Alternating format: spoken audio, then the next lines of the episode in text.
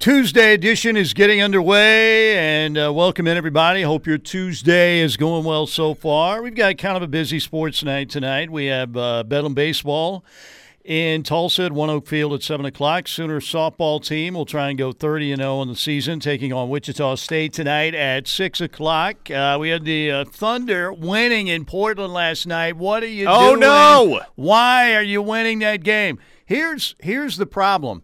There are other teams out there in the NBA trying to tank basketball games too, and Portland is one of those. Isaiah Roby had 30, big game for Andrew Wiggins with 28. Teo Maledon continues to play well. He had 23. And the Thunder, you know, you had Isaiah Roby, who had a great night, hit that shot to send the game into overtime, and they win it in overtime 134 to 131. Uh, they'll play the Atlanta Hawks tomorrow night at Paycom Center at 7 o'clock. Trae Young should be there. He's been nursing an injury, but played the other night. Uh, in the win over Indiana, Trae Young currently fourth in scoring in the league, behind uh, only LeBron, Joel Embiid, and Giannis Antetokounmpo. He is also third in NBA assists, so a great year for Trae Young. Hey, the NIT semis are tonight. Oh boy. St. Bonaventure, the team that eliminated Oklahoma, playing Xavier, Washington State, and Texas A&M will play. We're getting ready for the Final Four this weekend. First game out, 5:10 on TBS, Nova, and Kansas. And then the nightcap, Duke and Carolina. Will Coach K get to a national championship game? And is Tiger Woods going to play at Augusta next week? You saw the video. He and Joey LaCava out at Medalist and, uh, you know, traipsing around the golf course there. And I have it on good authority today. You've seen the reports out there. And I talked to somebody who knows a member at Augusta. Tiger Woods is at Augusta today. Oh boy. Tiger is at Augusta Oh today. Oh, boy. Steely's working the sources. And that means that, ladies and gentlemen, I am at 55% now for Tiger playing in the Masters. And I was about 20% last week. But what that tells me is that he's going out there and is going to try and walk the course and see how he feels, you know, and feel, uh, you know, whether or not he can play four competitive rounds at Augusta. I guess the November 2020 Masters, the rescheduled Masters, was Tiger's last. Uh, so it's been it's been a long time, man, since we've seen Tiger out there. And if he plays and somehow he won this event for his sixth green jacket, now that would be something. That would be unbelievable to have uh, oh boy. We've to go from a potentially amputated leg to winning at Augusta. in the span of a week we've gone from Tiger's definitely not going to be playing at the Masters to what if Tiger wins the Masters? I had my caveat though, but if there's anybody who can do it, it's Tiger Woods. That's very true. And he is out there, uh, and we assume he's in Augusta. He's got to be. Well, I mean, if he wasn't going to play, he could just pick up the phone and call, you know, the folks at Augusta and say, "Ah, sorry, man, can't make it."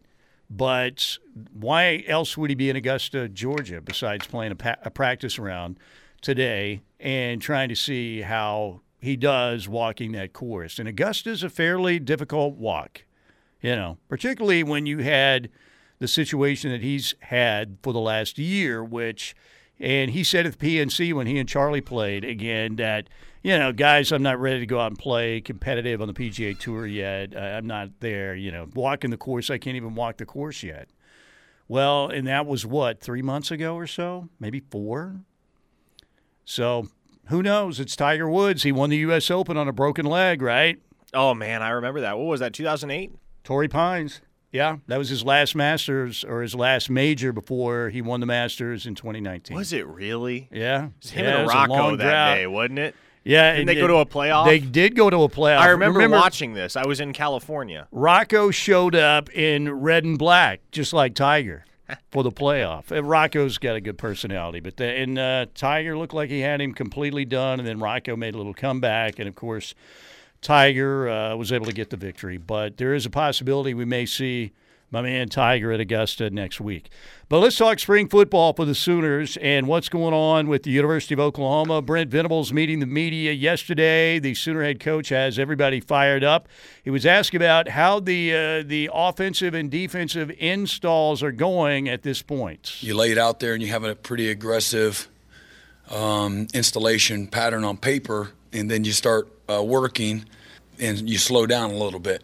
And so, for all the reasons you can go down, like whether you're somewhere and you're returning and you have a foundation set and you have a culture uh, and you have a lot of experience coming back, uh, that's how it always is. Or the flip side is when we're we're trying to learn. We, we've been watching these guys with, out of their helmets in t-shirts and shorts for you know eight weeks, and now you get who's in what jersey numbers, and um, so not as never as fast as you want it to be installation wise, um, but we had an aggressive game plan and uh, just making adjustments as we go. There we go. So it's going to take a little while, but uh, you know you've seen the video from practice, and it's very structured, and they're very hands on, and. Uh, uh, there is a lot of instruction going on out there, and Brent is very loud and uh, teaching. I don't think it's necessarily getting in guys' faces all the time. What did he say at his opening press conference? You know, we're going to coach them hard and love them harder. So uh, there's a lot of teaching going on there right now. Have we found out anything about the Chris Plank mystery yet? He's he uh, he played the clip that leads you to believe that Trey Morrison might be working out with a linebacker? Yeah, I, will say this. I, I've done some additional digging, and as of right now, I don't have any reason to believe that Trey Morrison is working at linebacker. After all, he's he's 5'9", 189. Yeah, yeah. He's played I mean, nickel, corner, and safety. So I guess theoretically he could play linebacker just because he's demonstrated an ability to play basically everywhere. But uh, it seems a whole lot like just a slip of the tongue from Brent because – Trey Morrison actually spoke to the media yesterday as well, and he yeah. mentioned that for the most part, he's getting coached up by Jay Valai, yeah. the cornerbacks yeah. coach. So I, it probably was a slip of the tongue. And again, uh, Trey Morrison, the uh, the defensive back, the transfer came through the portal from North Carolina. So, uh, what do you think the chances are that Oklahoma actually sells out the spring game, April 23rd, that they pack the house? I I think there's a greater than fifty percent chance. Yeah, I, I I think there's a shot. I think they have a shot at getting it done, and they're obviously trying to get it done. It would. How big would that be for recruiting? I mean, we we oh, try, it'd be massive. Like, in what way? Obviously, you know, whether it's Bama or Nebraska, I'm sure you know those Nebraska fans will come out for anything. They could have a seven on seven deal, and Nebraska fans would be there. That's probably true. But um, you know, do you think the kids again would go, man, Oklahoma's selling out a spring game, and that that could be a big factor, but it, it certainly couldn't hurt. We know that. What does every 17 year old want, Mike? Attention. They want to be the center of attention.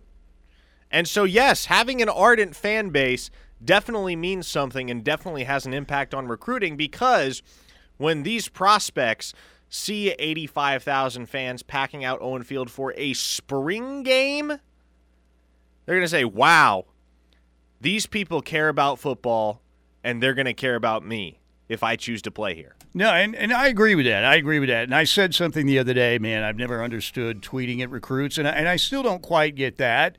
But if one of these recruits comes out and you see it happen all the time and they take a visit, right? Hey, Sooner Nation, show me some love. You know, they want more followers, whether it's Insta, Twitter, whatever. And, you know, if you retweet that or like that, I think that's that's perfect because – those kids want to see that stuff, man. They want to know. They want to see the love from whatever fan base they're uh, throwing that out to. And the Oklahoma fans have been really good in that respect. And I do think that makes a difference. In this day and age, that certainly makes a difference. There's no doubt. All right, let's hear from Brent yesterday talking about his quarterback, new stuff, talking about what Dillon Gabriel has meant so far. Yeah, he's he's got, uh, to me, my opinion, he has those special qualities. Um, and he's, he does it with his work, his competitiveness, his toughness. Obviously, he has street credibility with the players because what he has done um, at a high level. All he's done since he's been here is work. And uh, he inspires, he encourages, he leads by example, uh, takes responsibility, takes responsibility even when it's not his fault, uh, like the good ones will do. And uh, again, just brings out the best in people. So, uh, both sides of the ball, he's he's been great. He's been, like I said before, he's been a pro in every way. All right, Brent, talking about uh, the installation of the offense and the defense. Obviously, likes what he sees out of Dillon Gabriel so far. What about the players and what they've seen from Brent in his first go round as a head coach. Here's Danny Stutsman and Reggie Grimes. He's fooled me. I feel like he's been coaching a head coach for 50 years. Or he looks great out there. He's comfortably He leads us, and I couldn't be more happy. You couldn't tell that this was his first head coaching job, so uh, he knows how to get us to listen. When he speaks, we do listen. Um, he has a, he has full command of our attention, and whenever he does coach you, it's it's from a place of love and because you know this guy's done it before. There you go. That is uh, Danny Stutsman and Reggie Grimes talking about Brent Venables. You know what spring football sounds like, sound bites sound like. You're going to win a national championship, right? I mean, everything's going to be positive, but I, I do see a lot of positivity within the Oklahoma football program. I don't think there's any doubt about that. There's a culture change happening. Uh, who knows in the long run which culture is going to be better? It is the Muleshoe posing with luxury automobiles. Everything's about look at me, look at me, look at me. Or is it, you know, the family culture that Brent seems to be going with? Well, doesn't seem to be going with. They are definitely going with that now at OU. And we'll see. You know what? It's usually about the guys who play the game. Now, the question is again, how does that culture change? with the players who make up the roster. You know, um, and I'm not saying that there weren't really good guys playing for Muleshoe. There, there. If you're playing college football at a high level and play, you've got to be doing things right. Practice, academics, all of that stuff. You've got to be doing something right. But it does seem to be more of a family feel now. Parker, is that fair? Not to say that like they were anti-family during the Muleshoe administration, but it seems like there's more of that now. Yes, well, and that's that's the entire mission of the Soul program. Yeah, right. We're going to care about you as a complete human being, not just as an athlete. And so, there is a contrast between the way that things were operated under Muleshoe and the way that things will be operated under Brent, and it's consistent with the model he used at Clemson. And when you look at the last decade, Mike Clemson's consistently been one of the best football programs in the country. This isn't news to anybody. So it begs the question, right? If it worked there, why isn't gonna why isn't it gonna work all the more at Oklahoma? Yeah, and uh, not like the OU culture has been bad. I mean, the Sooners have won a lot of football games. Not saying that, but it's a different culture now at OU, and we'll see if that uh, means something when it comes to toughness, when it comes to where the Sooners are mentally and physically at the end of games in a real tight, tough game where it's very physical, where the Sooners had some failures in the past against really good teams. Uh, can they, you know, clear that hurdle now with Brent and the way they're going about things? We'll find out. We'll find out. It's going to be fun to watch it play out. All right, we're going to break right here. Welcome in Steelman and Thune here on a Tuesday. Thanks to our friends at Lasher Home Comfort Systems. They'll do a tremendous job for you. Heating and air issues, Tim Lasher and Lasher Home Comfort Systems will get the job done for you. They've done work for us over at Shea Stadium. They'll do a great job for you as well. Give them a call, 405 579 3113. Coming right back. Got a lot more ahead, including Brandon Drum talking about why in the you know what did the Thunder win that game last night. Plus, we'll talk uh, spring football and more with Jesse Crittenden of the Norman Transcript at 135. Keep it here. All right, back with you on a Tuesday. Mike Steely, along with Parker Thune, the home of Sooner fans, the Ref Radio Network, Bedlam Baseball tonight, One Oak Field in Tulsa, 7 o'clock.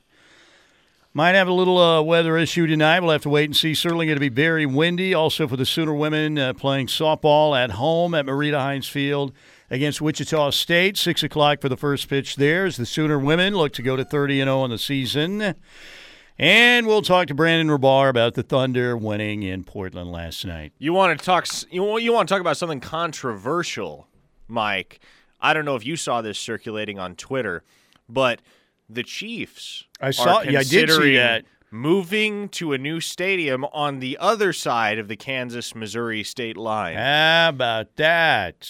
That is a very easy way to get Kansas City, Kansas people and Kansas City, Missouri people fighting. Yes.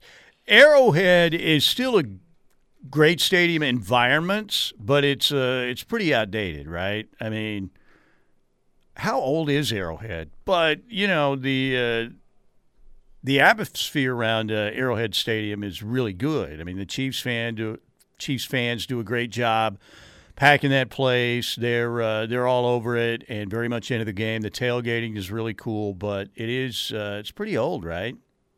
It opened in 1972, so 50 years old. Wow. Yeah, that's pretty old by NFL standards. What is Lambeau is is older.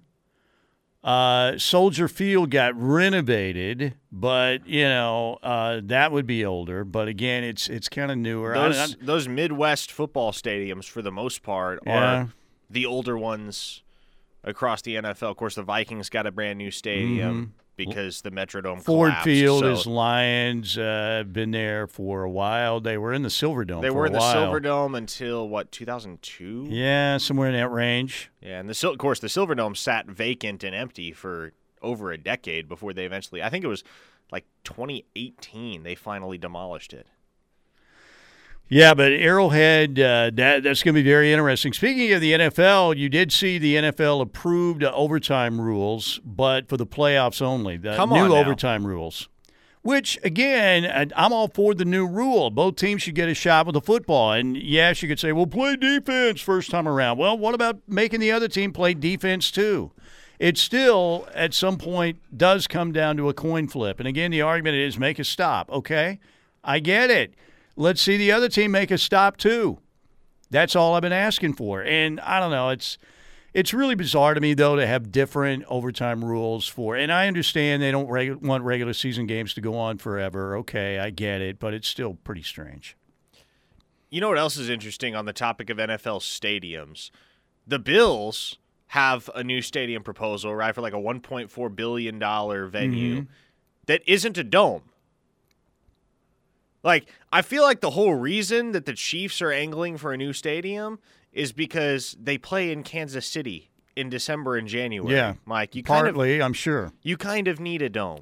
You know what though? We don't le- need to live in a domed world I agree. all So the I- time. I like the elements coming into play every Oh, now I and then. 100% Are- love it. Like- you will watch a Buffalo Bills game, even if you're not a Bills fan. If you're, if you know, I know football fans will watch anything. But let's say if if a game is, you know, there's a blizzard going on, but there's a good chance it's going to happen in Buffalo or at Lambeau or someplace like that.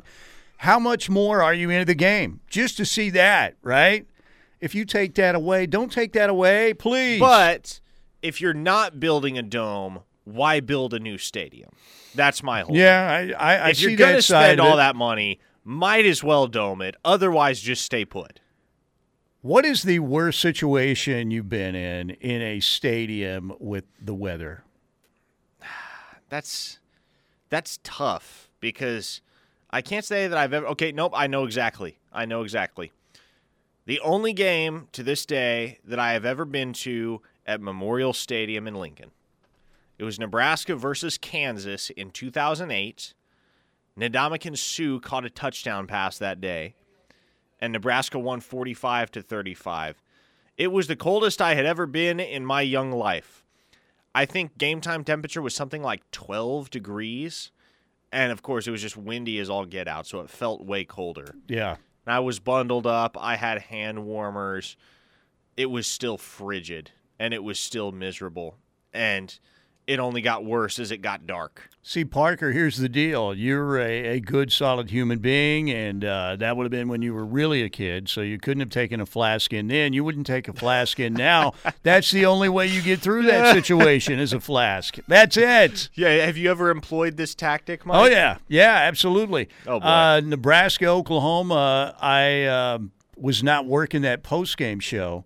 That was the John Blake era back in the day, or not Nebraska, Oklahoma. It was Texas A and M playing at OU. I was about to say those uh, And- those John Blake era games between Nebraska and Oklahoma We're were not, good. particularly no, close. like seventy-seven to three or whatever. I mean, it, it, they they were ugly. And Nebraska could, could have scored hundred in some of those, but it was A and M came to Norman, played OU, and it was a night game, and it was the coldest ever. I don't know what the temp was, but I know I had like seven layers of clothing on, and uh, I wasn't working the post game, so I, I did have a little bit of a flask. I didn't drink very much, but just he said I did have a little bit of a a, little bit out of a flask is what I should have said, but that- I had to uh, numb the senses a little bit to make myself think that I wasn't really cold, even though I was freezing. So I don't know. Like I said, I want to see people in the elements at Lambeau Field. I want to see fans out in the elements in, in, in a game at Buffalo. I don't want to be out there with them in the elements, but I want to watch them deal with the elements. Now, the worst, of course, are the people who go shirtless in those situations. Those people are absolutely insane. I wonder if any fan in that situation, and you see him whenever it happens at a game like that, there's always like three or four guys in a row with Go Pack or something, you know. Uh, I wonder if they've ever suffered frostbite. That's borderline masochistic. I, I, I the, the you remember the the barrel guy at Broncos games Mm-hmm. where he just be literally just be wearing a barrel no matter what the weather was. You're talking about Mile High Stadium. Not only are you cold, but you're subjected to altitude. Yeah, Yeah. It, it, it takes a special brand of person It does. to be able to pull that off. What was the coldest or the worst uh, weather that you guys or ladies have been involved in? What do you think? Uh, let us know on the Air Comfort Solutions text line 405 651 3439. 405 651 3439. I don't know what the temp was for that Oklahoma Texas A&M game, but it was really, I mean, it was unbearably cold. And like I said, I I will go at three layers. If I I can't remember if I went a fourth layer for that game, but it was it was ridiculous. Um, but like I said, I don't want to see all of our games played in dome stadiums. We need we need a few out there that are domeless where and I realize that, you know, that's that's the way we're going with a lot of these stadiums. Uh, or you can have the retractable roof. I'm good with that. Like Arizona has one, right? Don't they have the field they roll into and everything? There's stadiums, uh, Texas Stadium. You can do that. Obviously not Texas Stadium, but Jerry World, Texas Stadium had a hole actually there. Uh, the old stadium in They played a couple snow games because of the hole in the roof there. Th- that's right. That wasn't that the Leon Lett yeah, the Leon game? Lett game against the Dolphins. I, I love it that on the Spanish broadcast for the Cowboys, he was El Gato Grande, Leon Letts back in the day, fumbling, stumbling, and uh, wasn't that a that was a Thanksgiving Day game? Was that against Miami? yeah, it was against Miami. Yeah, where they kicked the field goal on the next play and won the game. I, I got to text. I've got to test my memory every now and then at this age to make sure I know what I'm talking about. All right, I can tell you this: I know what I'm talking about when it comes to great companies, and Tim Lasher has one. Air and heating problems, you have them. Eventually, you're going to give Tim Lasher and the folks at Lasher Home Comfort Systems a call 405- 579 3113. They will do a great job for you. We can speak from experience. They've been over to our place a couple times, done a great job. All right, let's talk a little uh, Thunder. What are you doing, Thunder? Basketball. When we get back with our friend Brandon Rahbar up next, right here in the home of Sooner fans, the ref. All right, I uh, confess I was not going to stay up for a, a game that was going to finish around midnight, and this was out know, without knowing it was going overtime for basically a G League game with two teams tanking. But I did wake up this morning, check Twitter right off the bat, saw the Thunder won, and I went all Nancy Kerrigan. I mean, completely Nancy Kerrigan uh, with uh, that score when I saw it this morning. Why? Why? That was pretty much my reaction right there. Brandon Rahbar joins us on the law offices of Rod Polston, Oklahoma Tax Resolution Line. And uh, Brandon, the one thing that you've got to throw into the equation, there are other teams that are trying to tank just like Oklahoma City. So, Yeah, you know, that's what I know fans get frustrated, but guess what? Portland's trying to do the same thing. No, that's exactly right. They basically were Tonya Harding last night to the Thunder's. Uh, That's right. three- That's right. Even though they lost, they they uh, they uh, they inflicted damage on OKC. Yeah, they absolutely did. No, and you're right. Uh, when it came down to it, the Thunder, once the ball is tipped, here's the difference between the Thunder and the other taking teams. The Thunder actually try to play to win and they coach to win. Like if you watch these games, they'll challenge calls in clutch situations. Uh, you know, there's a point in the game last night uh, where Portland needed a three at the end. They went for two instead of three. the Thunder obviously Isaiah Roby hit a game tying three with five seconds left to send it into OT. Like when they're actually out there, they're playing to win. They're playing the best players. Orlando uh, yesterday, they were uh, a point ahead of Cleveland with just a couple minutes left. They didn't put in their best players to end it. They they let their worst players in. So it's those kind of things, you know, whether that's you know more morally tanking or or whatever it may be. Uh, once the ball is tipped, the Thunder's trying to win, and and so they're having a hard time out tanking these other tanking teams. And it doesn't help on a night where Teo Maledon goes for 23 points, Isaiah Roby puts up 30, and Andrew Wiggins has 28. Does it now, Brandon? Yeah, no, exactly. That's the other thing too. The Thunder's into the bench guys. You know, they're whether it be through legitimate injuries or shutting guys down or a combination of both, because I do think it's a combination of both. Uh, most of the guys are truly injured, but the Thunder's into the bench guys, even without SGA and Giddey and Dort and all those guys, they're capable. They're competent players. Isaiah Roby and Theo Maledon and even Poku, Aaron Wiggins, they're, they're capable, competent players, and they're playing really well. Yeah, Wiggins had his career high of 28. Isaiah Roby had his career high of 30 points. Maledon, his third straight 20-point game out of nowhere. So, yeah, the, the Thunder just have some guys at the end of the bench who can actually play. Interesting. Uh, you know, the Thunder are, are looking again like it's going to be that uh, fourth worst record uh, situation. Uh, they're two games uh, behind Detroit in the race and two and a half behind the Rockets and the Magic. Now, they do have Detroit coming up on Friday night. They play Atlanta uh, tomorrow night at Paycom Center, and then they play the Pistons coming up on Friday night. But uh, the bottom line is you have seven regular se- season games left. And again, the problem is guess what? The Pistons are trying their very best to lose. So the Rockets and the Magic. Really, those are the four teams in the mix. So it, it's almost looking like Oklahoma City is destined to uh, to finish in that four spot. Yeah, it's it's really hard to see a situation where they, they get above that and, and rise into the top three. Uh, like you said, that Detroit game could have been really, really big had the Thunder secured that loss last night, Yep. but winning in overtime. Uh, I just don't see a, a way where, where the Thunder get into that top three. Ultimately, you know, the lottery, it's a 52.1% chance to get a top four pick if you're in that bottom three. Well, the Thunder are bottom four. They're probably staying there. And so they have a 48.1% chance of getting a top four pick. You know, ideally you'd like that extra 4%, but it's not devastating. The bigger worry may be like, you know, how far will they fall if they're at four instead of, say, three or two? Like, you know, the, the farthest you'd fall if you're one is five.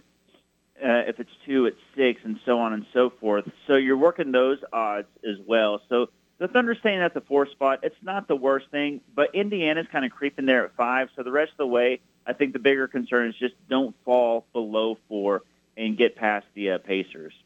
And what happens, Brandon, if you do fall to five or even lower? Because at the end of the day, you know, you look at mo- what most consider to be the top tier in this upcoming draft. You have Chet Holmgren, you have Paolo Banchero, you have Jabari Smith, and you have Jaden Ivey. After that, who do you, who are you dealing with in tier two that would be still on the board at pick number five?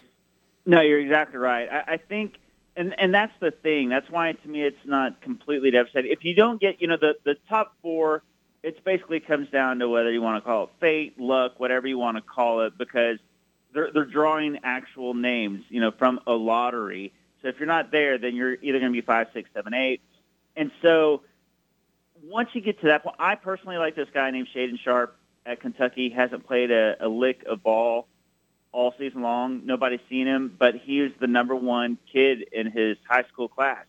Uh, and John Calipari says he would be the number one overall pick if he came out next year instead of this year. So he's a really, really talented guy, but nobody has any film on him. So is he there at five?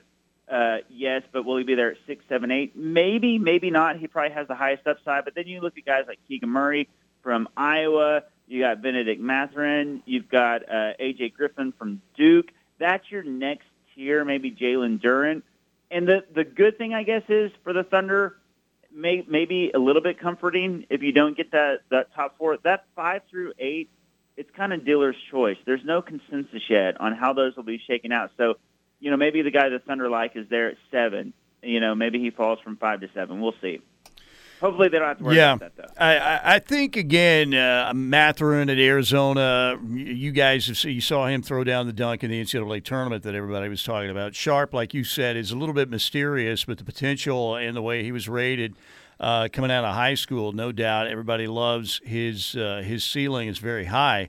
AJ Griffin again has made a lot of plays for Duke. Uh, you mentioned Keegan Murray from Iowa, so I don't think it would be just total devastation, but you obviously would like to have one of those top four, and we'll see. Maybe the uh, the uh, lottery gods will finally smile on Oklahoma City. All right, uh, LeBron James and the Lakers, San Antonio again. They're poised to knock the Lakers out of the uh, play-in game situation. Right now, if it ended, the Lakers would be in a play-in game against the Minnesota Timberwolves. But San Antonio's only a half game back. Uh, it's still pretty amazing that LeBron, at 37 years of age, is leading the league in scoring. As disastrous as this year has been, they're 12 games below 500. The Lakers are. But if the Lakers don't even make the playoff, uh, the play-in game, then I mean, this has got to rate with one of the biggest disasters, if not the biggest, in in the history of the NBA. If they don't even make the play-in game, Yeah, yeah. This Lakers team, you know, they won a championship game or a championship a couple years ago. You add Russell Westbrook, so you've got LeBron, Anthony Davis, Russell Westbrook. Now the rest of the roster, obviously not very good at all, but those three guys not even be able to make a play. And now the you know the big asterisk here is that Anthony Davis has missed most of the season. LeBron has missed a lot of time. Uh, look, the Lakers' schedule the rest of the way is the second toughest in the NBA. They still have to play the Suns, the Warriors, the Mavs, the Jazz, and the Nuggets twice. And then their other two games, one's the Pelicans, who they're fighting for the play-ins with, and they've been a lot, lot better since they've gotten healthy. And then the Thunder, who will be willing to give them a game if it helps them Yep, out. Yep. but you know, there's a very real chance that the Lakers don't make the play-in, and that is just absolutely absurd. I mean, nobody would. Most people had them coming out of the West this year comfortably, and they met. I would say right now, I would I would favor the Spurs when you just look at schedule strength. Yeah. going the rest of the way. No doubt. And uh, that game with the Lakers is out in California, out in L.A., the next to last regular season game. The Thunder plays uh, the Lakers Friday, April 8th. And then uh, on Sunday, they will play the Clippers to close out uh, the season on Sunday, April 10th. So, yeah, it. It's going to be crazy to see what happens there. Hey, Brandon, as always, we appreciate your time. We'll talk to you again next week. Absolutely, you guys have a good one. Appreciate it. Brandon Rahbar, dailythunder.com, joining us right here on the uh, law offices of Rod Polston, Oklahoma Tax Resolution Line. Yeah, LeBron, uh, as bad as they've been, you know, 37 years old. LeBron James came out, uh, what, 2003? I believe he was the number one overall pick. Yes. Jason White was going into his senior season at OU. Yes. So he's been in the league a while, but he's leading the league. Uh, he's the only guy averaging 30 a game. Joel Embiid's just below at 29.9. Giannis uh, third, and Trae Young, like I said, fourth in league scoring, and uh, Trae is third in assists and also shooting 38, a little over 38 percent from three. So Trae's had an excellent year. We'll see if he makes one of the All NBA teams. I, I would think there's a good shot he could make like the third team this year. Maybe higher, I don't know, but maybe the third team for Trae Young this year. All right, let's take a timeout right here. We'll head to the Air Comfort Solutions text line 405 651 3439. 405 651 3439. It's a Tuesday. We got Jesse Crittenden talking Sooner football with us at 135. Norman Transcript Sports Editor. We'll head to your texts when we get back here on the ref. All right, we're back. Good to have you along here on a Tuesday. Riverwind Casino, they've got some great April promotions on the way. We're getting close. I can tell you about Beats and Bites 2022. What uh, what is the Beats and Bites deal all about? Well, it's an outdoor concert series over at Riverwind, outside, food trucks everywhere. I mean, there are a ton of food trucks. Great local food trucks out there. Craft beer from Coop Ale Works and some big time music outdoors at Riverwind. We'll start the Beats and Bites schedule on May 28th. It'll be Night Ranger and Starship with Mickey Thomas on uh, May 28th.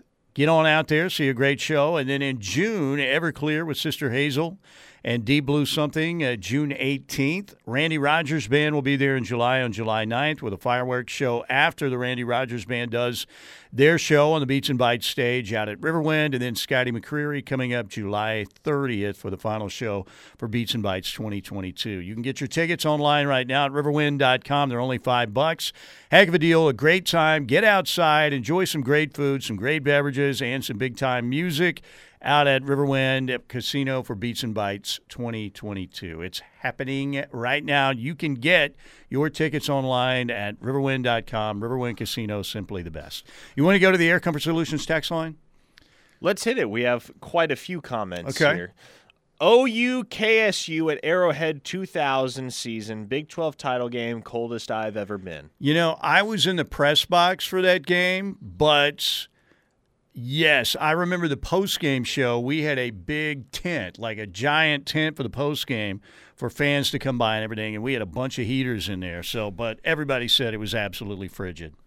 One listener says, I have ran track in snowy winds. Snowy winds, wow, blowing snow. That's that's pretty extreme. Sounds like Nebraska to me. It does. One listener says, a dome in Kansas City? Come on. For a couple of games a year, it's worth spending extra on a dome. That would be the most ridiculously domed stadium in NFL. I mean, I, I- listen, all I'm saying, all I'm saying is, I, I am not saying go build a dome. What I am saying is, if you're going to go build a new stadium, if you're going to sink all that money into facilities, put a dome over it. Because otherwise, there's literally no point. Like Arrowhead is a loud venue. If you like the elements, which I do and you do, Mike, Yeah. then you get the elements every single year in November, December, December and on into January. So if you're going to upgrade, at least make it an upgrade. Yeah, and You you, know? could put the retractable roof on it, right? I mean, yeah, absolutely. All right, it feels a lot colder when John Blake is coaching your team. Rip boo. that was a very cold night, no doubt. Somebody says working a Georgia at Georgia Tech football game, Thanksgiving Day, temperatures in the teens, sleet, and holding the parabol, uh, Parabolic, mic. parabolic mic. I'm Yeah. sure is what that's supposed to say Yeah. on the sideline. Oh, sleet would not be cool. In Atlanta, though, I would never have guessed that. Yeah, anytime you're in a sleety situation, that is not good. Uh, would you rather be uh, really cold at a game or be at a game where it's raining throughout? Rain, if it- rain is more tolerable. It is. Yeah, it's annoying, but it's tolerable. That could be just because, as you know, Mike, like I I worked at a golf course for three years in high school doing maintenance. So I would be out there mowing lawns and or uh, mowing fairways, raking bunkers, all that good stuff, and we'd have to work regardless of what the weather conditions were. So there there actually came a point at which my body essentially became impervious to rain. It was just like Really? I, well, I you're just- the I- real rain man. well, I just couldn't feel it. Like you work for so many days in the early morning hours when there's dew on the ground and your feet just get so soaked that eventually you just cease to notice. Yeah. You look down and you're like, "Wow, my feet are covered covered in water." And you don't feel a thing. Well, not It only just- that, the dew on the golf course is not good early in the morning, and I love to play early in the morning. And we're going to get the dew will be coming here in the uh, not too distant future, and uh, that gets your shoes pretty messed up, your golf shoes. One listener says the NFL voting to change overtime rules isn't top five in the news of the offseason, and I love it. Yeah, that's a thing today. The NFL's revising their overtime rules. Yes, for the for uh, overtime or for uh, playoff games only. Postseason only as of right now, but both teams will be guaranteed an opportunity to touch the ball. And of course, the I, I, I would think the driving force behind that proposal was the contest between the Chiefs and the Bills. Oh my gosh, what what what a great game! And again, great job by Kansas City taking the ball downfield and scoring and scoring quickly. But the Bills were doing that on almost every possession. Again, they never got the football again. And again, the argument from some people is always, "Well, play defense." Okay, yes, they didn't play defense, but let's also see Kansas City try and play defense, right? Give the Bills another shot. Uh, to me, it's always been very simple. So. Uh, at least they made the move in the right direction for the postseason. It's still kind of weird to have one set of rules for the regular season and another set of rules for the playoffs, but at least it's a positive move still. Someone says an NFL stadium can house other events, so a dome opens up more possibilities. Exactly. Yeah, Again, true. you have to think about this in terms of the economic impact that it's going to have on the city, not just whether it's going to be fun to attend football games. there. Arrowhead So- still looks like a throwback a little bit, though, It doesn't does. it? I mean, It and does. got they still have that uh, video screen that looks different than anybody else in the league, but the atmosphere there is still really good. So we'll see. Yeah, it's it's going to be uh, intriguing to see uh, what happens there. I am very much of the opinion that, in general, teams don't need new stadiums. They don't. There are a few exceptions. Obviously, when the roof collapses at the Metrodome, you need a new stadium. But for the most part, these upgrades are just for the sake of upgrading.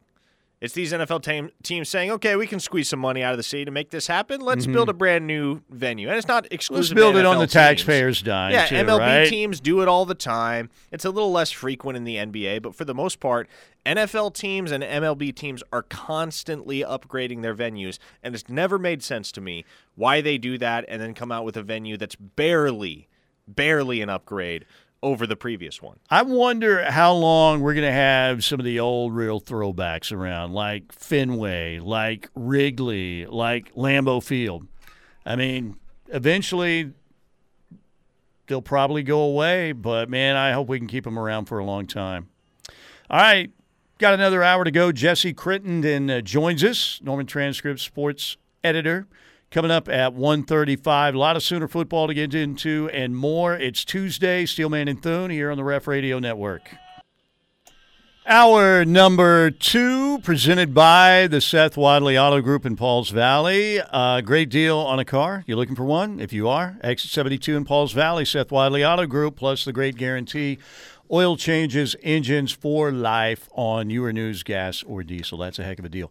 So, uh, just talking to our buddy Mark across the hall, and he is he's an expert on all things here. Great, uh, does a great job in the magazines here, and uh, he's a huge Cardinal fan. But he also pays attention to the weather. We have storms rolling in potentially later tonight, but guess what? The wind is going to be coming out of the south uh, at the time of the first pitch for the OU softball game tonight at six o'clock. Guess what the wind is going to Mhm, be? The wind speed. oh, a wind speed. Okay. What, 30, 35? 40 miles an hour Okay, I was close. at 6 o'clock, blowing out of the south. So uh, there might be, oh, you might win this game uh, 72 to zip over Wichita State. It's possible. So does that mean the wind is blowing out? It because if the wind is blowing be- out- Yes, the wind would be blowing out towards right center, as what we were thinking. So, Okay. Man, I mean, routine pop flies could be flying out of the ballpark, and uh, they might. Uh, Jocelyn Alo might hit one over to uh, Gaylord Family Oklahoma Memorial Stadium. It might just go sailing right over the football offices and onto the field tonight. It's possible. I mean, hey, I, what I'm hearing is that wind blowing out to right center. We're getting four Oppo tacos tonight from Jocelyn Alo. Well, you know, it could happen. So, uh, yeah, I mean, if Uncle Rico can throw a football over those mountains, or as he said, them mountains, Jocelyn Alo can hit one over those mountains. What's the nearest uh, mountain range? Kansas doesn't have any. That's a great question, Mike. I have no idea. because let me tell you what, when I drive the six and a half, seven hours back Yeah. to Nebraska, certainly not passing a single mountain. Uh, where does Kansas rank on the list of more, most boring states to drive through? Oh, it's it's that and Iowa. Those are the two. Like without question, those are the two. At least Nebraska has some topography when you get out west because you got the sand hills. The western portion of the state is kind of picturesque, but for the most part, Kansas and Iowa just flat and boring. Yes, Now we, uh, Missouri, I've been you through have the Ozarks. The Ozarks are probably the closest mountain range. Yeah, that's true. Um, but yeah, Kansas, there are some cool views where you look out over the plains for like ever, forever. If it's like overcast and there's a storm or something, you know, you can get a few kind of cool views driving through Kansas. Uh, I was the same way. You know, I had to drive uh, my wife, the lovely Shay, to Mayo Clinic in Minnesota for her heart surgery. So we we knew that it was going to be difficult for her to come back on a plane. It would be a lot more comfortable in uh, the Nissan Armada, where she'd have more room to get in the back or lay back, you know, in the front seat. So we decided to drive it, and uh, Iowa was kind of that way. A lot of cornfields, of course, a lot of cornfields, but we did get to stop in Clear Lake, Iowa, because I was like, Clear Lake, Iowa, what? And that is where Buddy Holly played his last concert. The next day was the day the music died.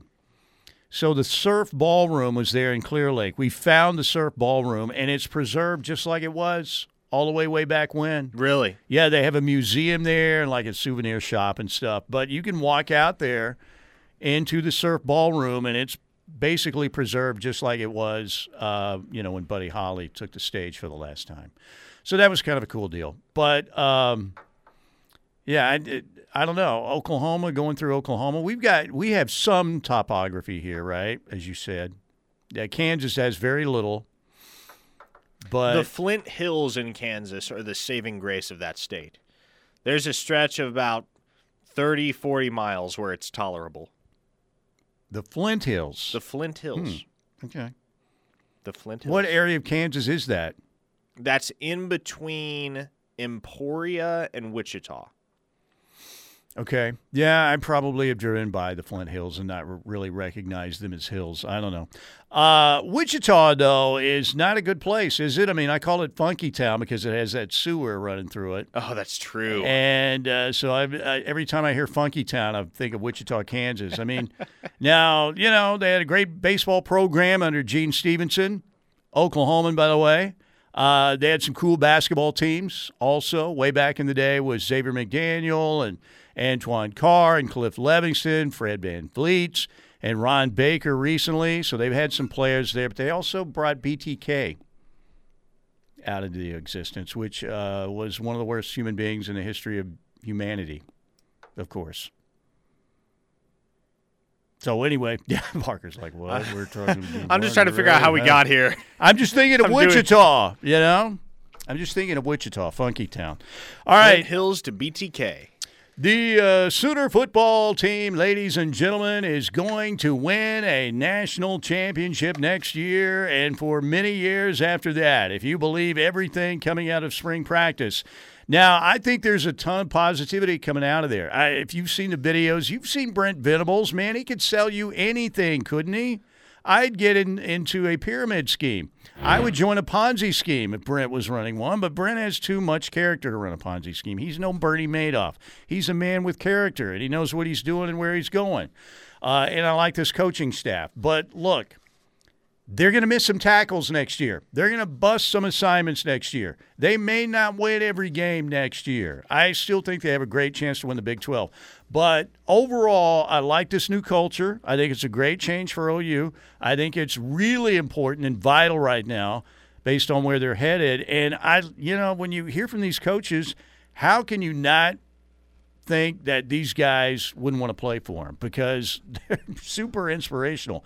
Brent, of course, is that way. Miguel Chavis is becoming a rock star already. Uh, and Miguel Chavis yesterday was talking about one of the guys he's liked uh, out there that he's seen early and been impressed with is Ethan Downs. And Ethan is just a, is a is a monster, man. He's a local Oklahoman, Weatherford. And Ethan is just a, is a is a monster, man. He's a local Oklahoman, Weatherford, and um, he's just a machine.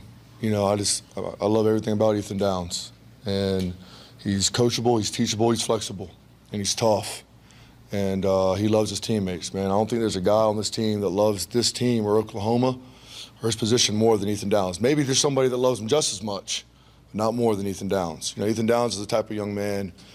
Uh, you know, practice is over and somebody maybe ripped off some tape and forgot to pick it up, which is a huge no-no for us here at Oklahoma. All right, nobody cleans up after Oklahoma. It's nobody else's job but ours. And Ethan Downs is, if, if anybody's going to be the guy to go pick it up, it's going to be Ethan Downs, and just who he is on and off the field. And uh, but he, he's risen to the to the challenge, and he's doing great, man. It's, I mean, it's unbelievable. Doing great. There you go. I love that uh, about the tape. What is that? That's attention to detail, right? Taking pride in not only what you do on the field, but taking care of where you play uh, and making sure. I, I think that stuff means something. Now, again, it's not as important as getting a five star recruit, but it's pretty important. Those little things add up in your culture, and you can't overlook them. And uh, when I heard that, I'm like, I love that. I love it. By the way, speaking of attention to detail, that's my second editing mistake in two days. where uh, what is going on with me? It's like wait, wait, wait. I was like, wait, he's saying the exact same thing you just I, said. I know. I left the. I, I, tried to edit it, and I, I I made a mistake there. So anyway, but Miguel Chavis, man, you can't be more impressed with this guy right now, can you? I mean, based on what he's done recruiting wise already and just his personality and uh, he's the kind of guy you want to play for. He's got he's very dynamic and uh, I think he's got obviously a good solid foundation of what life's all about and uh, what their culture is all about. And this guy, you know, great opportunity for him. He was a grad assistant, right? And all of a sudden you're an assistant coach at Oklahoma. You're making good money, and you've already done a fabulous job uh, on the recruiting trail. I mean, Miguel Chavis has been the star of the early recruiting process for OU, right? Now, you want to know something funny? Miguel Chavis actually makes more than DeMarco Murray does. Is that crazy? Yeah. Well, I mean, t- to be fair, first off, DeMarco Murray has a ridiculous amount of money from his NFL days. Mm-hmm. And also, he's enough of a program guy that right it like the money doesn't much matter. If the money mattered to him that much, he would have gone out to USC with Muleshoe. Yeah, it doesn't. But uh, that tells you what kind of belief Brent Venables and this Oklahoma football program have in, in Miguel Chavis.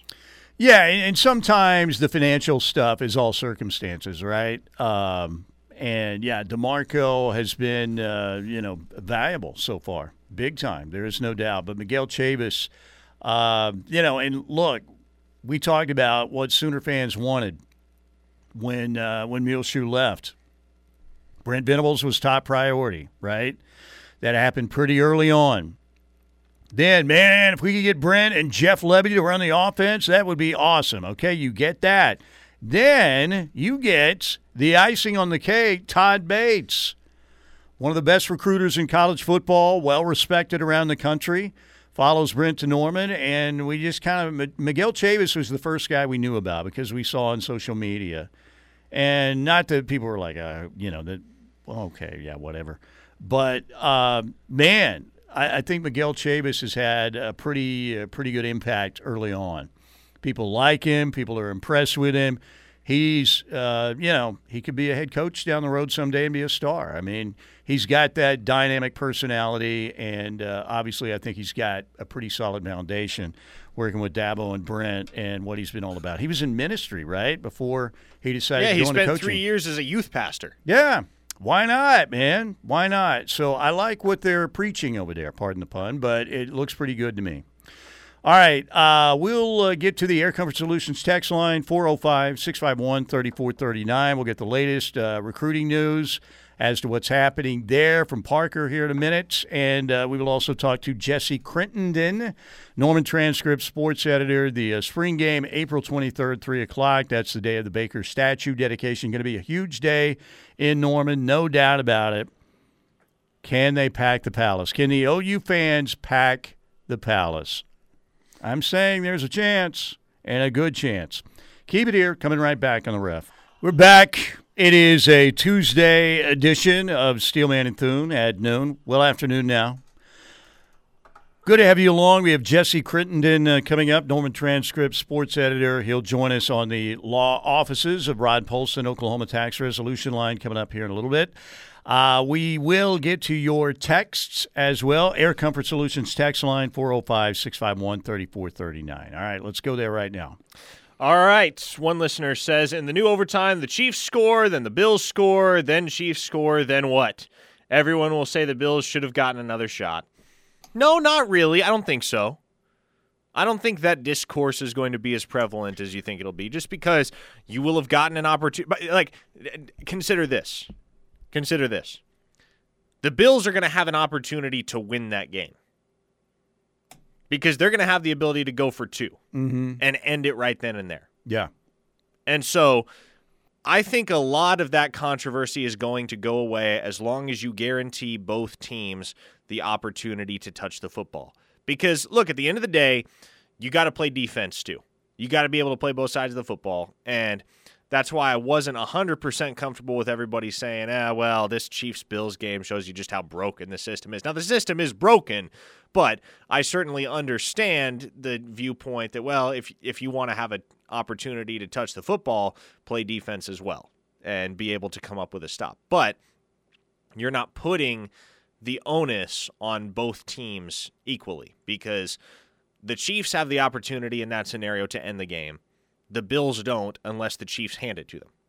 Right? And so as long as you give both teams an opportunity to have a possession, then I think you've done all you can do because if Buffalo goes and scores a touchdown to bring that game within a point and they decide they want to try to end it then and there and they don't have faith in their defense to come up with a stop, they can go for two. And they've got one play from the two yard line to either win or lose the football game. Yeah, it's not perfect, but it's much better than what we've had, no doubt. By the way, oh, the hillbilly hipster is on my TV right now. You know who the uh, hillbilly hipster is? You talking about Marty Smith? Marty Smith. Yes. You agree with that assessment, hillbilly hipster? One, uh, well, hmm, hillbilly hipster. I don't know if I. He, he's not as much of a hillbilly as he is a redneck. Maybe. I mean, you've listened to that show occasionally, and there's talking NASCAR, and you know that kind of stuff. But Oh, then he's got the finely coiffed hair and the nice beard, beautifully groomed and everything. Really good at what he does. Oh, I'm not, yeah, I'm not fantastic. saying I'm not saying that he's not good, but I've always thought of him as the hillbilly hipster, in my my opinion. One of our listeners says, just crossed the Oklahoma Kansas state line on my way back to Iowa. You're going back to Iowa? Really? Oh, no. Well, when you go by through Clear Lake, if you do, stop at the Surf Ballroom. Everybody's saying the Wichita Mountains. Do they count? Uh, I don't know. I don't think you could hit it in that direction, though. We're talking about the direction. If the wind's blowing out 40 miles an hour at first pitch time for the OU softball team at six o'clock, Yeah, that'd be, blowing, a foul ball. It would be blowing to the uh, the north. So we're, we're thinking north. One of our listeners says, Wichita native, so disgusting driving into town and smelling the poop canal. The poop plant and the canal route. Yes, the poop plant. Is that what it says? The poop plant. Ugh, I, I, I, it's it's a lot worse certain days than others. Like sometimes I'll drive through Wichita and I'll be like, well, it's not that bad. Other Yeah. days I'm like, oh, hello. Ugh. Why was Jack White going to Wichita then? That's what I want to know. That is the million dollar question. Yeah. Every time I hear that song, I'm like, why? Why Wichita of all places? Why? Mm-hmm. Why, Jack? All right, uh, back to the Air Comfort Solutions text line. If we want to beat Alabama on the field, we first have to have better fan support off the field. Saban's first year, they had 160,000. We can probably pack 90,000 in the Palace, and the rest of the Sooner faithful need to be outside at Heisman Park for the statue. And let's land Overton. Uh, what is the latest on Overton? It's still you think it's still Oklahoma and Texas A&M? I thought I heard you say the other day. Depends on who you talk to, because right now there are there are those who assert that things are trending in the direction of the Ags. That means a bag full of cash. Isn't that what they're doing at A&M? Yes, legal cash, but cash nonetheless. Yeah. So A&M is going with the cash routes.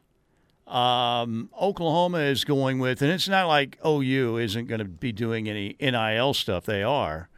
But you see some programs out there that, man, they think the NIL route is the route to go, right? Is that short sighted, or do you think that's. It's very short-sighted. It's very short-sighted, and that's the reason why Texas A&M isn't going to be nearly as successful as people think.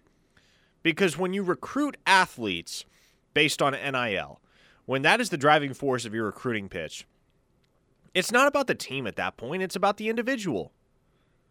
And when you have a bunch of lone wolves in your locker room, a bunch of guys that are out for their own benefit and their own brand and their own fame. How in the world, Mike, do you think you're going to roster, I believe, 18 blue chip defensive linemen over the last three recruiting classes?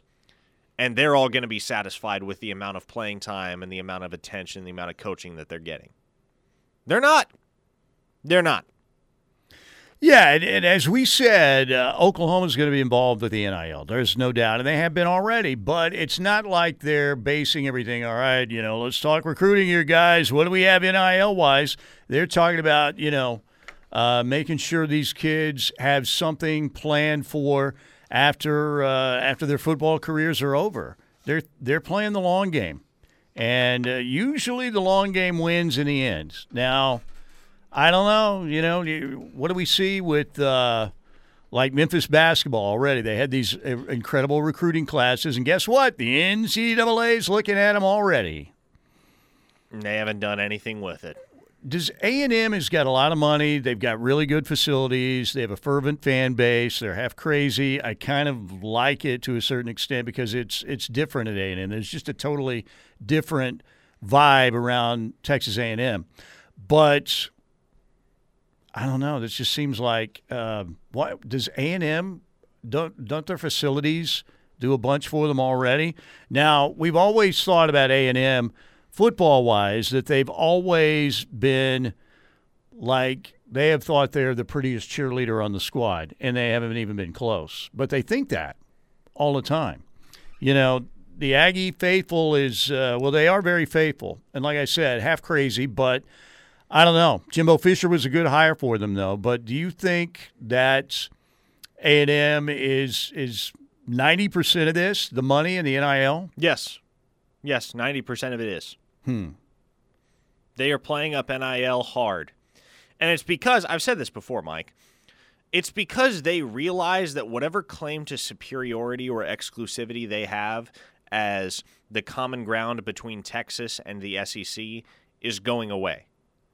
And as soon as OU and Texas are in the SEC alongside them, their ability to recruit is going to get a lot more difficult. And they're going to start losing all of the recruiting battles that they used to lose when those three teams were all in the Big 12 together and that A&M started to have a little bit more of a foothold in when they made the move to the SEC.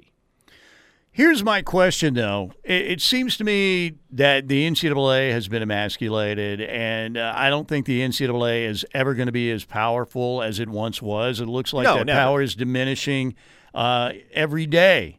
So, are we going to have schools that go on probation that get severely sanctioned?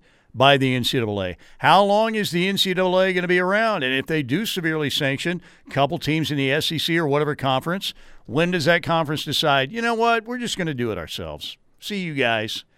Uh, so I'm wondering, like I said, and, and a lot of this may be legitimate NIL stuff, right?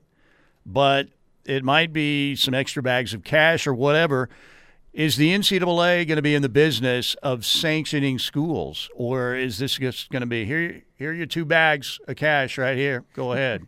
you know what I'm saying? Are we going to see another SMU? Now we have we were told a long time ago by a lot of people on the inside that the death penalty would never come around again. But I'm talking about severe sanctions. Uh, USC, while back, got some pretty severe sanctions, right? I'm wondering if some of these schools just think, you know what, the NCAA is Pee Wee Herman now. You know, they can't bench press, you know, 60 pounds. They have no strength anymore, no real say, and certainly not as much as they used to. We can get away with more than, and now with with no, as Muleshoe called it, what was it, guardrails? Guardrails. Even yes. though he was dipping in the portal cookie jar, uh, and has benefited from it more than just about anybody in college football. Um, it's the Wild Wild West. So I don't know. I still think you play the long game. You have to. And I know it's it's not going to be popular among some fans for Oklahoma to lean away from leveraging NIL because there are plenty that believe you're going to have to be able to play the NIL game and play it well if you're going to land elite talent going forward. And there's some element of truth to that, right? You're going to have to have an NIL plan at the very least. You don't have to offer every single blue chip prospect a couple million bucks of NIL dollars over the next several years to come play football at your institution, but it's going to have to be part of the pitch that you make. Doesn't have to be the cornerstone, Mm-hmm. going to have to be part of it.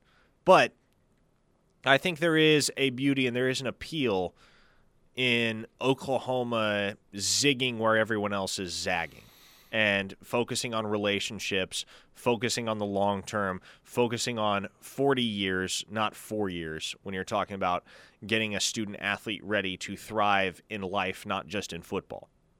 I do think that's going to be a successful approach. All right, we're going to break right here. Our friends at the uh, Seth Wadley Auto Group bringing you hour number two here on Steelman and Thune on the home of Sooner fans, the Ref Radio Network. Air Comfort Solutions text line 405 651 3439. Coming back with Jesse Crittenden talking Sooner of spring football and more next. Tuesday edition, Mike Steely, Parker Thune. It is Steelman and Thune at noon here on the Ref Radio Network. Locked in, coming up here in about 25 minutes with uh, Parker and Tyler McComas. Right now, we welcome in on the law offices of Rod Polston, Oklahoma Tax Resolution Line, the one and only Jesse Crittenden, sports editor, Norman Transcript. Jesse, thanks for your time today. Another media session uh, with Brent yesterday and Miguel Chavis.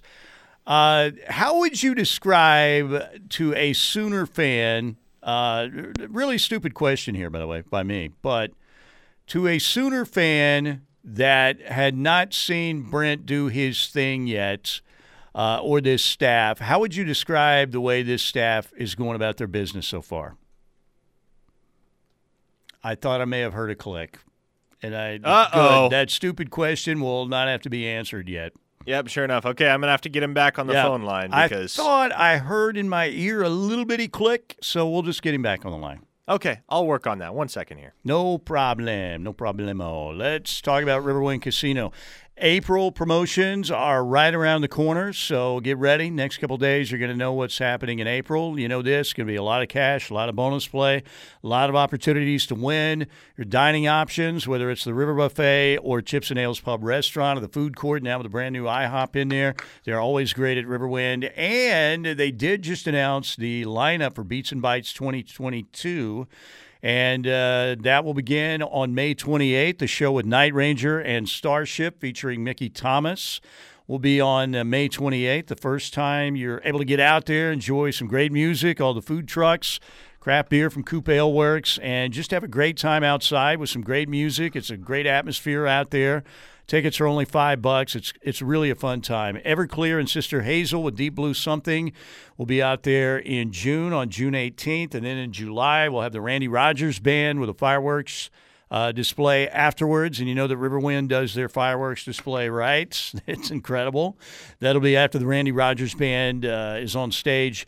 July 9th, and then Scotty McCreery will wind, uh, wind up the uh, 2022 Beats and Bites schedule with a show on July 30th. You can get tickets online right now at riverwind.com. Great time outdoors with food trucks, craft beers, great music, great atmosphere.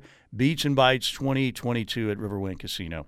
All right, Jesse, we lost you there for a minute. I, my my silly question that I had uh, asked was this: uh, Let's say a Sooner fan had been um out of the country or something, hadn't been able to follow this new Oklahoma coaching staff. How would you describe the way this new coaching staff with Brent, Miguel Chavis, we heard from him yesterday, Todd Bates, all these new guys coming aboard? How would you describe the way they're going about their business so far and what's different about it? Yeah, I, I, I think the first word that comes to mind for me is passionate. Um, I, I just think that that comes from every coach um, that we've talked to so far, and you can see it um, when they're out there on the field. I mean, it, we, we've been the media has been to four practices now, and and there really is just an energy um, out there with with every practice. M- Miguel Chavis has has been uh, almost at the forefront of that. I mean, obviously, it all comes from Brent Venables, who who is such a, a passionate, energetic, kind of intense guy. Uh, but you know, Miguel, we got to talk to him for the second time yesterday, and he's really a guy. I mean, he can, you know, he, he's kind of funny and he has a different, uh, you know, energy about him. But it all circles back to just, um, you know, he he really seems grateful, and I think that's where that passion stems from. Is is you know getting this first opportunity as a as a position coach, doing it at OU. I mean, I, I think I think these guys realize uh, just how incredible of an opportunity this is, not only to be at OU but to be with Brent Venables. So I, I really think that's been my takeaway is they've they've just been excited and, and passionate, and it's easy to see. Now, Jesse, among the newcomers, uh, whether transfers, whether incoming freshmen, whatever the case may be, but among the guys that weren't part of this locker room a year ago, uh, who stood out and what stood out from what you've observed at practice over the last week or so? Yeah, I, I really, I think first I, I mentioned uh, him last week, uh, but the transfer guy Jonah Laulu. I mean, they talked about him yesterday. Brent talked about him yesterday, uh, and so did Miguel. I mean, he's he's a guy. I mean, he's huge, um, but but he moves so well too. I mean, I think that's that's really been my takeaway is is um, he he's kind of got the best of both worlds. He's he's a he's a really he he just stands so big, but he um, he moves kind of gracefully. He moves almost as a smaller guy. Um, that I mean, I, I think he's a guy that's really going to make uh, an impact um, pretty much immediately um, for this team. And honestly, I think uh, Nick Evers, uh, a quarterback, has really stood out to me too. Um, just going through the quarterback drills, you know, not that we've gotten to see a ton, um, but he's a guy that looks comfortable, kind of moving in and out of the pocket. Um, he delivers balls that are on point. Um, he he kind of, I mean, especially as a as a freshman coming in, he just really um, seems like he already has a poise to him that um, that that's impressive and I think pretty obvious to see.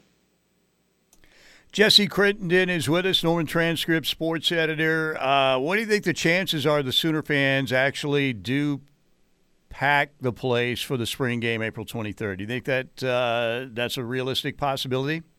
I do. I, I think. I mean, I, I think the energy is different everywhere. I, I do think that. Um, I mean, just from everything I've seen and everybody I've talked to, I mean, I really think the fan base really, really does seem, you know, reinvigorated. Um, not that this fan base ever lacks in passion or anything like that, but um, just all of the calls I've seen for people to really go there, uh, you know, to, to pat, you know, to pack the palace uh, is is really there, and that's been the thing that Brent Venables has opened both of his press conferences with um, in spring ball. I mean, he did it yesterday, he did it last week. I mean, the first thing he said is, I mean, we want people here. Um, and so, yeah, I mean, I, I think that is a realistic goal, and, and I think part of it's based on kind of the unique circumstances of this year. Um, but I think there are, I mean, there's just going to be a new interest there, I think, to see, you know, Brent Venables and this new coaching staff, these new players, you know, their first action on the field. I, I think there is some new excitement there. As you take a look at this expanded Oklahoma staff in action at practice, Jesse, talking about uh, off field analysts like JP Losman and support staffers like Josh Norman, all of the ancillary pieces to the staff beyond the 11 guys that make up the formal coaching staff. What kind of an impact and what kind of effect do you see them having uh, from what you've already seen and from what you think uh, the direction of this program is going to uh, is going to be headed toward as far as uh, the guys not necessarily being part of the coaching staff, but being part of the support staff, interacting with and helping to shape the players. Yeah, absolutely. I, I think I think that's that's been one of the bigger takeaways um, from these practices that we've got to see as well is just how many people are involved, how many people are are in different drills and talking to players and and doing different things, working with uh, the 11 main coaches. You mentioned uh, Josh Norman as a guy. I mean, he's been a prevalent face definitely um, at, at, all of these practices. I mean, again, um, the the emphasis on the support staff, I actually I think has been one of the key um, changes um, with Brent Venables in this new regime. Um, it really, I mean, it, it just, and he's and he's openly said during press conferences. I mean, obviously he's going to be the head coach and the and the the tip of the spear that kind of oversees everything. Um, but I mean, he, he knows that there are a lot of. I mean, it takes a lot of people to run a program like Oklahoma, not only as big as this is, as the program is, but as prestigious as it is. And this emphasis on the support staff and all of the different roles that are here too. It's not even just um, the the new number of support staff, but the different roles um, that they're doing. I mean, I, I think. I mean, it, these practices have just been I mean, there's there's a lot going on all the time. Um, it, it, it's not chaotic, but there's a lot that's going on, and I and I do think, you know, a lot of people talk about the differences between Brent Venables and Lincoln Riley just in terms of you know coaching philosophy and and and energy and, and emphasis in different areas and all that stuff. I really think support staff has been one of the one of the key changes so far.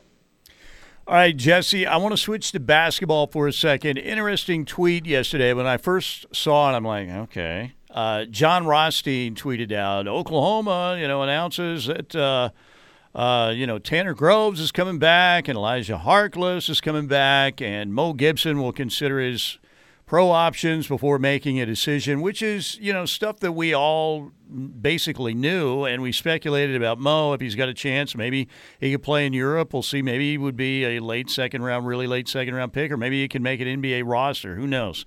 Austin Reaves did it. But that stuff we all knew. And then the, the other piece was that in CJ Noland will be coming back to Oklahoma. And I thought, okay, again, but.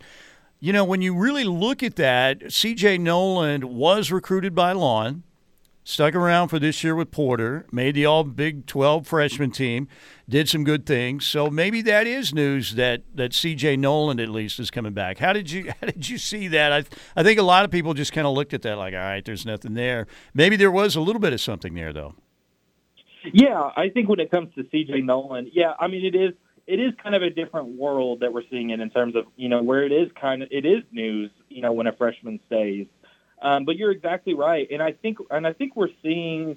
Um, it's not just it's not just increased activity in the transfer portal that we're seeing. It's also, I mean, the reasons why that's happening. I really think um, that I mean that, that there are there are more coaches that are developing personal relationships with players where that's almost the selling point more of that than the university. So I think you know when you got someone like C.J. Noland who was recruited by Lon Kruger, it is impactful that um, you know, he is he is committing to coming back with Porter Moser.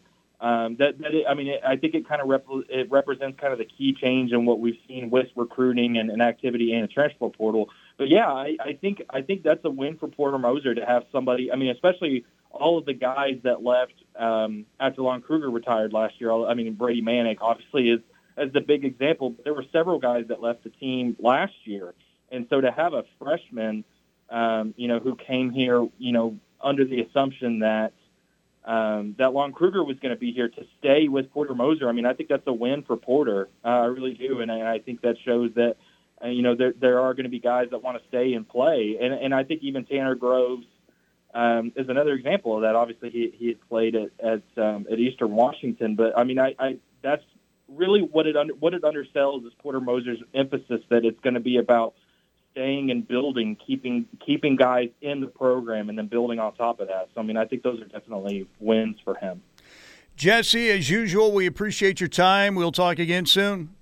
Yeah, thank you guys. Jesse Crittenden joining us, Norman Transcript sports editor on the law offices of Rod Polston, Oklahoma Tax Resolution Line. We'll take a break right here, come back, some final sports notes. Tiger, he's in Augusta today. The planets have aligned Tiger Woods could be teeing it up next week at the Masters. Please, golf gods, let it happen. We'll be right back. Tiger, from me to you, I will never forget about you. You know that. Man crush, full on.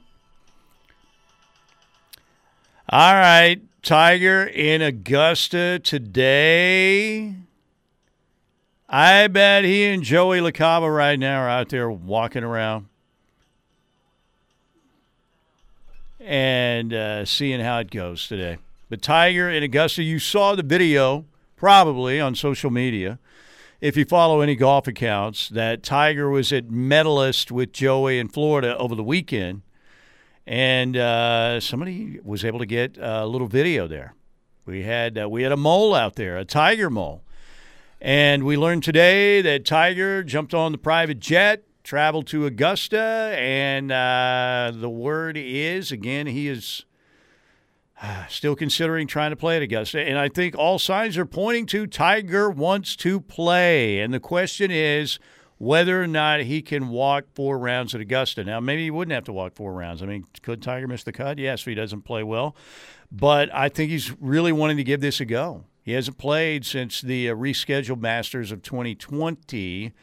Uh, and Tiger finished uh, one under. He was like top 30. I think he was like tied 18th, or no, it was worse than that. He was like in the 30s.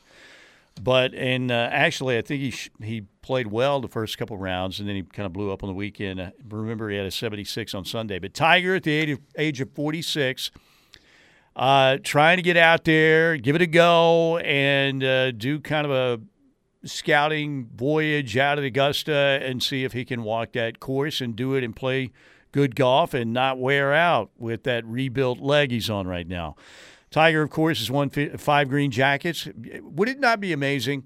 You think about that 2019 victory, and it was 11 years since he had last won his previous major, which was the 2008 U.S. Open at Torrey Pines in San uh, and Tiger finally got that 15th major. Huge. Uh, that one right up there with Jack in 86 for me. I mean, I would go Tiger 1, Jack 1A. It's both were probably my two most memorable sports days, the final rounds there. But um, if he came back and won this after shattering his leg and had the possibility, he was facing a potential leg amputation there of his lower leg and comes back and wins a green jacket. it was like Ben, ben Hogan when he got hit by a bus and came back. Literally got hit by a bus and came back and won the U.S. Open. And Tiger has talked about that as the greatest comeback in golf. Um, you know, in press conferences before. So we'll see, Parker. I mean, that would somehow dwarf the magnitude of his 2019 Masters victory. I mean, dwarf it. Yeah, I don't know if I'll go dwarf, but it would surpass it. You know, the the one thing that would be different, I don't know, would the celebration uh, be as intense and as uh, organic as it was after he won, you know, on 18 with his family and Charlie and everything, and the fans going crazy and Tiger fist pumping, and I don't know, but it would be it would be even more remarkable, in my opinion. Well, I mean, think about it. I don't know how you looked at it, Steely, but for me, that Masters in 2019, it was like, well, that's Tiger's last hurrah. Like that's the last major he'll ever yeah, win. You might Epic win a PGA story, you know, storybook ending but that's the type of thing that's an anomaly in every sense of the word and it we're getting close to the end of the road for Tiger. This is going to be I'm trying to think what I can compare it to. Like Kobe scoring 60 in his final game Yeah. a couple years back and basically single-handedly coming back to beat the Jazz in that contest. So It would be phenomenal, though. You're right. Uh, that's a good way to look at it. I, I think, again, that remember, he's still tied with Sam Snead for the all time PGA career wins uh, mark as well at 82. so he just So- needs one more. One more to break that record. Uh, he's not going to get to Jack's record of 18 majors, but uh, man, I I'm all in. Tiger, if he can play at Augusta, that makes it extra special. Augusta's always special, but we'll see. Looks to me like he's really angling and trying his best to find out if he can play there and wants to play. The question is, will the uh, will the leg hold up? And we should be finding out something uh, pretty shortly, I would think, on that. Augusta teeing up next Thursday. All right, we got locked in coming up next. Parker, Tyler McComas, always some great radio. You guys have a great Tuesday. We'll see you.